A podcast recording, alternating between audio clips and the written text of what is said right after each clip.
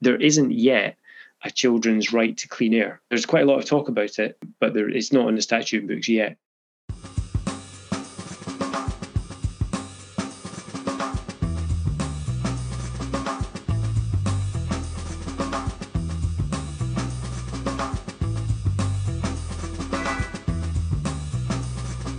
Great. I'm sitting here with Andrew and Kayla from Breathe London. Um, Kayla, can you introduce yourself a little bit about your background and what you're doing with Breathe London, please? And then over to you, Andrew, afterwards. Sure, yes. Hi, my name is Kayla Schulte.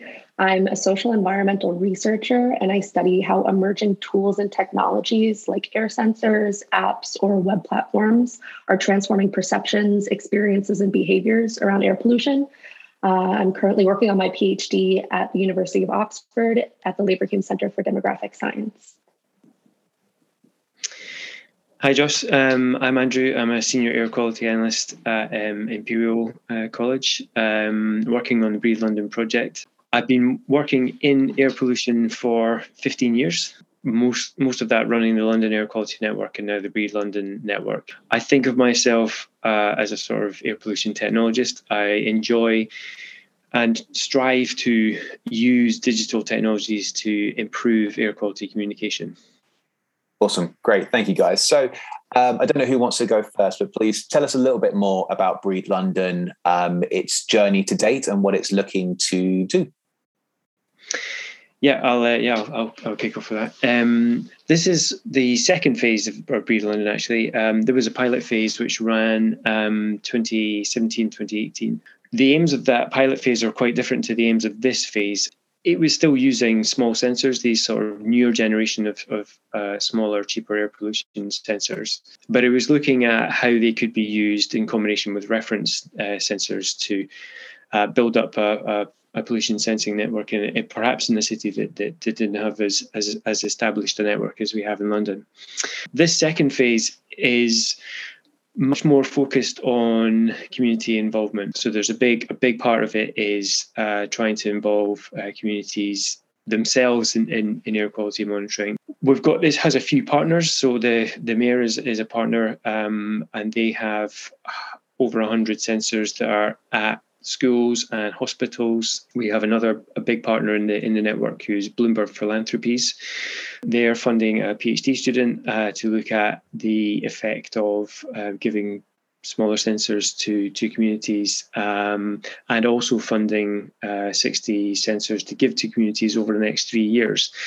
Um, and that's a big big part of my job is running that program. So it's it's it's really exciting. We are we started in January, um, so we're just under under a year in. Um, we've got 280 sensors out um, already. But I think you know, aside from the numbers, really the value is going to be understanding how communities are using using the data and working with with communities to use the data. And that's that's a part of what Kayla is going to be working on is is is going going out to, to communities and, and institutions as well and and understanding how how how these um, people can use this data because it's quite a new it's quite a new thing. It's quite a new area to to give uh, air pollution sensors directly to to communities that's awesome. Um, thank you for that, Andrew. Uh, Kayla, can you speak a little bit more about the outcome with communities? I know this is, stems from a lot of your background and the work that you've done historically on knowledge exchange, communication, etc. So, could you talk a little bit about how you see the outcomes of this phase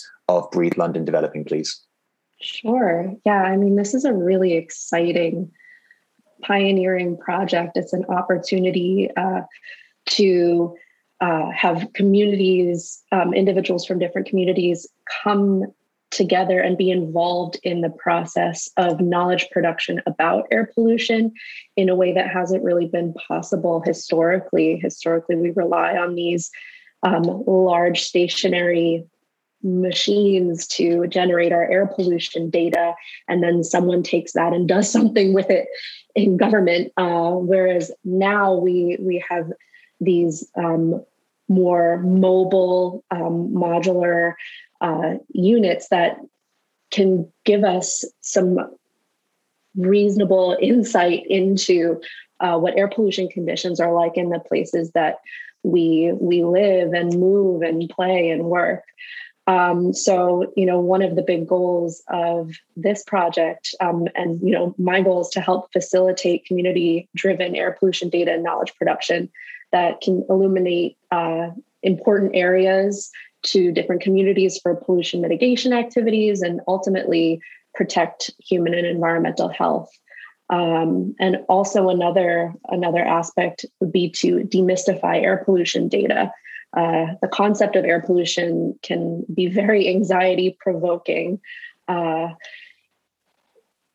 there, you know, there is no reason really to. I mean, not to not to tell anybody how to think, but you know, there shouldn't there shouldn't be a lot of fear around air pollution data. I think we we can come together and have conversations about what air pollution data is, what it isn't, um, and you know, really look to it as a tool and an opportunity to uh, transform the way that we're understanding air pollution in our communities. It doesn't have to be this this foreign, um, fear provoking uh, thing, you know.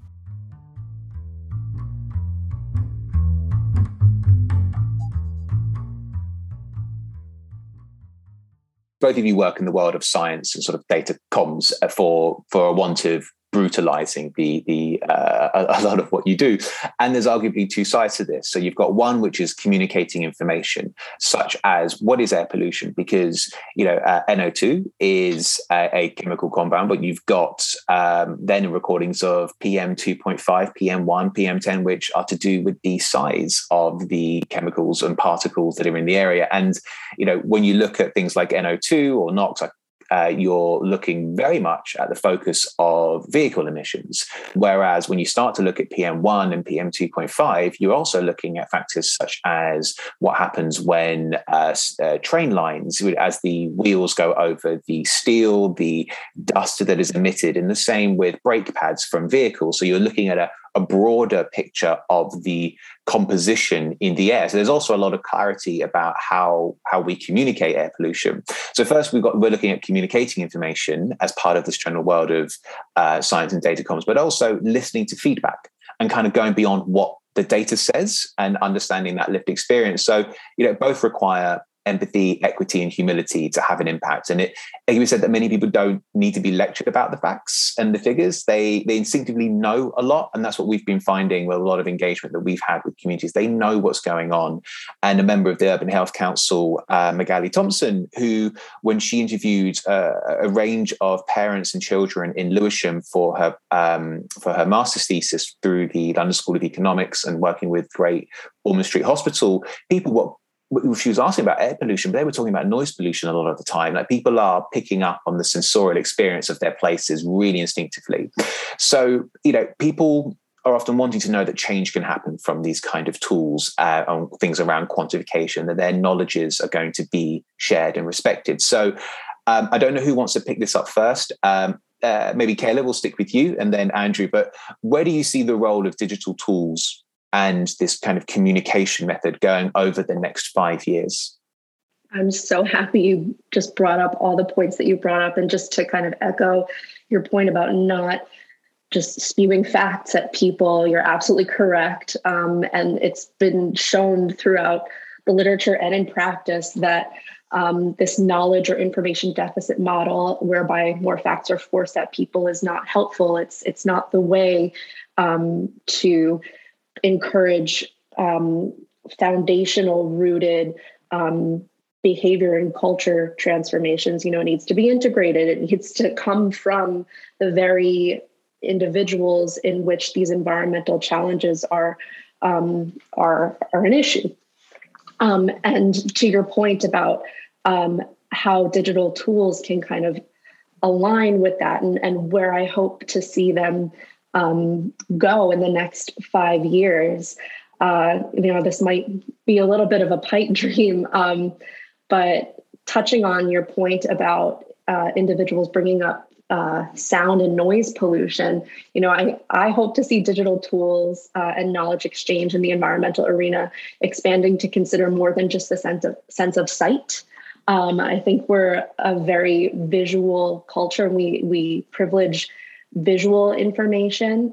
Um, and when we do that, we we lose out on hundreds and thousands of years of evolutionary wisdom and insight to be gained from our other senses. So, you know, to your point about this community identifying sound as uh, as a concern, that speaks to the absence or failure of our digital tools to account for um, the complexity um, and fullness of a lived experience of the environment. So um, I think, you know, in the vein of of creative coding, um, engineering, et cetera, that um, digital tools and technologies can um, can and should evolve to address more than just uh, the sense of sight. Uh, particularly in the air pollution arena, you know, to, to kind of experiment with that. That's great. Um, thank you for that. Uh, Andrew, how do you see things evolving? It's sort of same question over the next sort of five years. Yeah, um, it, if I think about the trajectory of air quality sensing, monitoring, whether it's um, over the last few years, and and and sort of looking, you know, presuming that that's going to be the trajectory that we're on for the next five years, it is basically sort of increasing personalization. So we're moving from, you know, as we've said, these big, expensive uh, air quality stations, the, the types that I, I've run for, for years, um, moving now towards personal sensors. So sensors that people can wear, smaller sensors that, you know, yeah, people can, can clip on onto their bag. There's a whole bunch of those that are out now. Um, these Breathe London sensors, which are you can't clip them onto yourself, but you can put them on your street. You can put them in your playground. You can put them in your in your in your in your garden. Uh, you know, um, so the more personalized there. I've been working on apps which uh, can give you a more personalized view of what your exposure was for the day. So we're we're moving towards increased personalization, I think. Uh, but I think the challenge in the air quality community is going to be trying to trying to sort of provide context for that for for for individuals. Um, because the the air quality information the the sort of get the, the the guidance and and the and the advice that we have at the moment is for sort of population level really um, and you know, to go back to something that you mentioned earlier, you know, there's a whole range of of, of people with different. No, I mean not not just with different physical conditions, but different um, you know me- mental conditions as well that may be more or less susceptible to to pollution that are not really sort of currently catered for in in the in the current advice. And as we move towards this increased personalization, there's going to be a requirement to be able to say to people, you know, this is what this means for you. I mean, I think the hope with the with the London uh, network is, you know, to again to go back to something that you raised earlier that you know we've had this sort of regulatory regime for a long time, which is very you know sort of numbers driven. One of the things I really hope that we are able to do with this network is is if we put a sensor in front of a in front of a school where lots of you know for example in front of a school where lots of people are arriving in the morning and night idling for example now that just say for the sake of argument that the levels of idling are below the stand or below the sort of daily standard or the hourly standard and and would never trigger sort of an an, an, an something that you know an intervention from a local authority or a city or something because it's sort of low below but yet yet that is still affecting you know that is still affecting the children it's still affecting the parents it's still affecting the people it's good to do something about that. I hope that we can, with the Breathe London network, with these smaller sensors, get to a point where people are able to to take action to improve their environment out with of out, out with the the sort of very you know rigid rigid structure that we've had had previously um, to give people more more ownership and and uh, autonomy over over their environment. Yeah, just to, to echo Andrew's point, there is value in materializing the intangible. Um, while for some, air pollution is certainly not intangible, it's a very real, felt experience. For others, it isn't. Um, we're not uh, we're not acutely aware of when we're confronted with air pollution um, throughout our daily lives. So, uh, Breathe London and and uh, other projects like it um, are a valuable exercise in in materializing the intangible.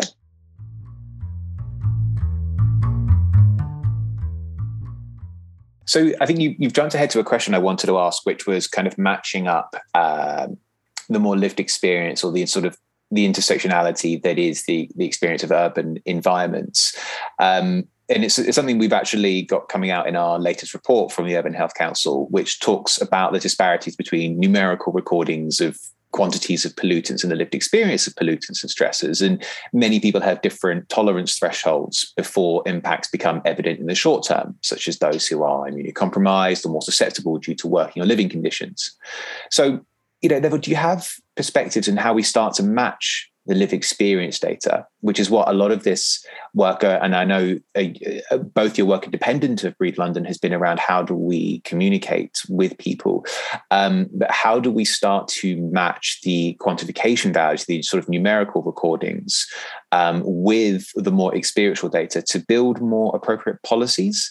Because I think you know something you've talked about. Authorities are some can be good and some can be straight out gaslighting citizens, saying their experiencing doesn't match the data. And maybe it's historic data, maybe as you've said before, it's about population averages.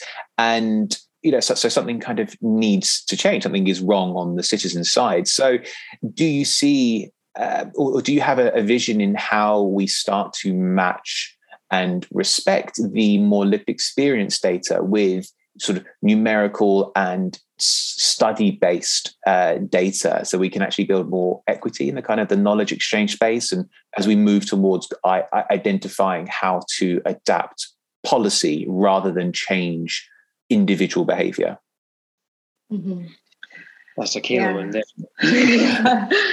uh, I feel that participatory co design research is really the way forward here to have individuals, communities who are directly affected um, by environmental conditions, um, urban lived conditions, just lived conditions in general. You know, I don't want to gen- I don't want to um, pigeonhole this to environmental challenges. I think this this methodology can apply to a whole host of um, uh, lived civic experience. Um, but I think it's fundamental to involve uh, the individuals to which these policies are going to um, affect and impact most directly in those initial stages of goal setting and objective setting for um, for research especially beyond you know really emphasizing participatory co-designed research as the way forward taking the time and dedicating the resources to this type of research. It's different. This means transitioning away from um, how we've done environmental knowledge production historically. This means bringing in more resources um, and creating more spaces where um, members of communities and environmental researchers, social scientists can kind of come together uh, and and have conversations about um, goals for protecting the environments and spaces where we live. And to your point about um, how to potentially guide this towards more effective policy making, perhaps I'm a bit cynical, but I still see policymaking as being strongly underpinned by quantitative evidence and data. I mean, well, that's just kind of the nature of what we described um, with respect to air pollution uh, governance. Uh, I really see the marrying of the qualitative and the quantitative as a way forward here so that the hierarchy between qualitative and quantitative is, is dismantled and quantitative data can't be used to gaslight individuals to invalidate their experience because the qualitative data is is held at um, the same the same scale. Um, and i think i'm hopeful that breathe london um, in in certain respects will be able to to achieve that. I was very very keen um, when I was designing the, the website that community stories, as, as it's called, had equal prominence on the homepage with the traditional air quality map, which all pollution sites have. So yeah, so I I want you know I was very conscious of that right from the start that people's experience and community stories I, I wanted to have basically equal weighting with with the data. I hope that the stories that we we collect on on, on Breathe London and present on Breathe London both gives the communities a chance to connect with each other and gives authorities, um, you know, city and, and local authorities a chance to understand firsthand, you know, understand what what what communities are, are experiencing across London. Um, you know, that's going to it's going to take time, but it, it, it, we have an opportunity there to to bring together both both aspects for for, for people.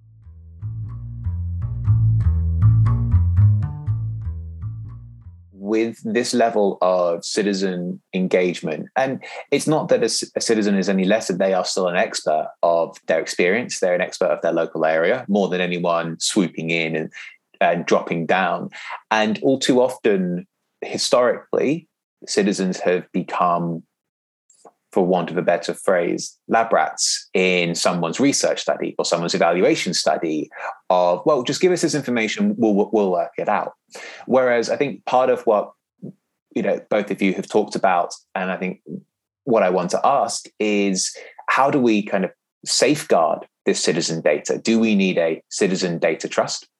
To ensure you know their equity the representation but also to create not everything has to be centralized, but to create a force that is as powerful as any other epidemiological study or can be as respected as the you know the office of national statistics their indices of multiple deprivation which is a metric used to evaluate environments but it often misses out the different experiential elements so i guess as, as two people at um, different different but very shared ends of the, um, in particular about the air pollution monitoring and engagement. Do you foresee, and I understand you represent organizations, so I don't know how much you can politically speak, but do you see a, an inevitability or a need for a citizen data trust? Do we actually start to need to evolve that side of the domain so that it is an equitable conversation, so that citizens are represented as as equal and equitable members when authorities, etc., are making decisions. They are doing so with the consent and the informed consent through their data about those decisions. So I guess kind of uh, over to you guys on where you feel that question can be answered. Wow, there's a there's a lot in that. Um, you you raise you raise a really really important and really interesting point um, around ownership of data. For for a long time, through the sort of traditional air quality monitoring regime that we've had, um, data has belonged to to local authorities. I mean, you know, anyone can download it and anyone can can use it, and, and people do. I mean, it is public in that sense. Um, but sort of the generation of it is local authorities or or my you know, my group. Um, you know, one one of the things that we we hope for the Breathe London network, which is certainly true, is that communities will feel. we often say we want them to feel a sense of ownership over the data. You raise an interesting point as well. Why shouldn't they actually actually own that data? It, there shouldn't it shouldn't be the case that if the project ends, then that data disappears. It should belong to them. Um, and so, if it belongs to them, where should it where should it be stored? If if not on our servers, then then where? This sort of citizen generated, community generated data should probably reside on some common some common resource somewhere for anyone to access. Um, and and and yeah, have sort of equal weighting to data generated by by any by anyone else. That system doesn't doesn't currently exist, but you you raise an excellent you raise an excellent point. Yeah, I mean, I I think your your question, Josh, speaks to uh, a broader cultural conversation around um, autonomy of, of data generation. Um, I see being involved in um, the design of exercises that ultimately will produce or generate data being a component of owning the data. Also, you know, the the practical aspect of having it reside on um, a server database that you have access to and and um, autonomy over how that's governed. And I think there are many different facets of of ownership of data. And I would just reiterate my point about um, you know kind of at the outset having citizens, having individuals involved, affected individuals involved in the design of the data collection exercise being a first step towards um, safeguarding citizen data.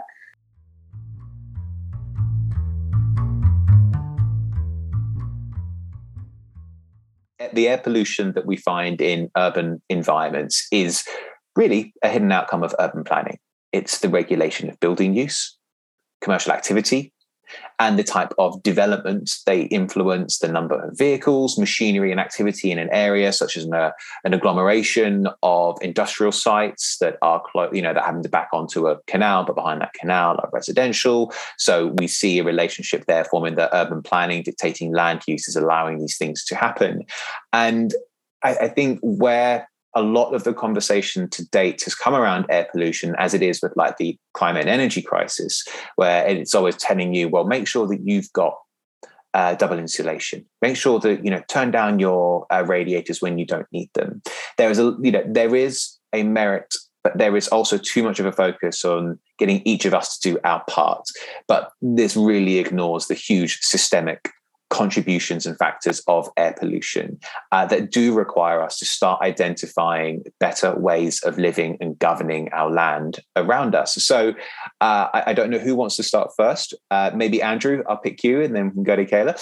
Um, but you know, where do you see the needed policy changes, or if there's anything that perhaps you or Breathe London or the London Air Quality Network are identifying, whether it be at the local level, so you're talking about local authorities, the city, so in the case of London, the Greater London Authority, or even someone like the UK national government, are there particular changes that you're seeing that you're wanting to to have an impact on? And it may not be about the particular value it may be something related such as the health impact assessments that take place when a large real estate or urban development project takes place, we're actually using air pollution as a different, you know, we're using the quantification or different data at that point to assess. So it can be slightly indirect. But is there any particular hook or angle that you um, are looking at saying, well, this is the great opportunity for us to change if we can get enough movement and energy? This is the one thing we want to look at, either local, city, or national level.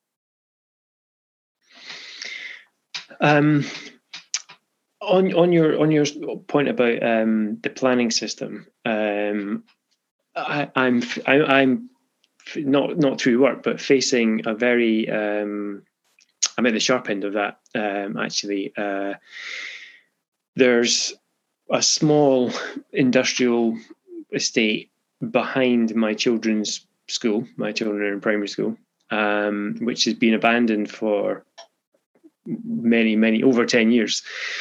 And um, Ocado um, snapped it up and are trying to open a 24 7 distribution center just literally just over the wall from the playground. Um, so we we've started a campaign um, to to to try to stop that. Um, we're having to do it through the planning system though. It's the only sort of lever that we have. Um, there isn't yet a children's right to clean air. There's quite a lot of talk about it, um, but there it's not in the statute books yet.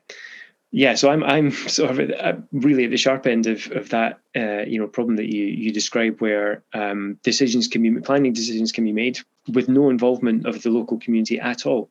So you know, thinking about that and thinking about the possibilities of of, of Breathe London, I guess sort of overall what we uh, well there's sort of two two two sort of analogies that i think of. One is sort of there's the potential for for citizen led monitoring to sort of tip the balance in in in favor of of citizens in in in in decisions about you know you know gyratory reconfiguration or traffic light reconfiguration or where school goes or you know where new housing goes there's there's the possibility for for so the balance to be tipped back towards residents in, in an area. And then my other sort of analogy that i think of for the for the network is that we get this sort of blossoming of of a thousand flowers of of of things that we had never even thought of before across the city um, new approaches, new ways of thinking about using air, air quality monitoring uh, to to improve local uh, environment that we you know we'd, we'd never considered. That combined can create a sort of a, a groundswell or a, a, grassroots movement.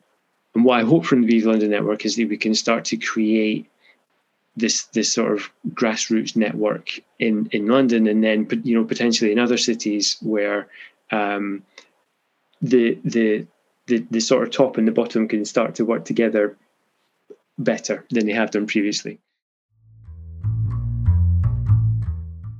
And very last, I understand you're running a program um, promoting the use of uh, the Breathe London air monitoring tools uh, for other community groups, and you want people to apply and receive. Do you want to just give a quick uh, 30 seconds on that?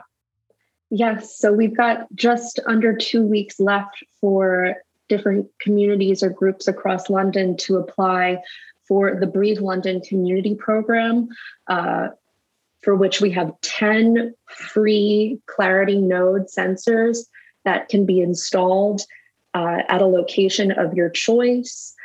Uh, free of cost uh, and managed by the Imperial Environmental Research Group team. So they would be responsible for the installation uh, and help with the data collection and processing. And this is just a really, really exciting opportunity that uh, I haven't come across in in my 10 years of uh, participatory air quality monitoring that that really brings top experts in um, or top specialists in air quality monitoring um, to kind of help facilitate um, the the new production of air pollution knowledge. Um, so yeah, we're we're we're kind of trying to cast the net as wide as possible and encourage um, different groups to submit an application if they are interested in receiving one of these uh, 10 free nodes. And there will be other opportunities to apply for this uh, for this scheme over the years. So this is not this is not the end, um, but we just want to try and um, spread spread the word and, and encourage others to spread the word about this opportunity. That's great, Kayla. Thank you very much for your time today, and yeah, we'll speak soon.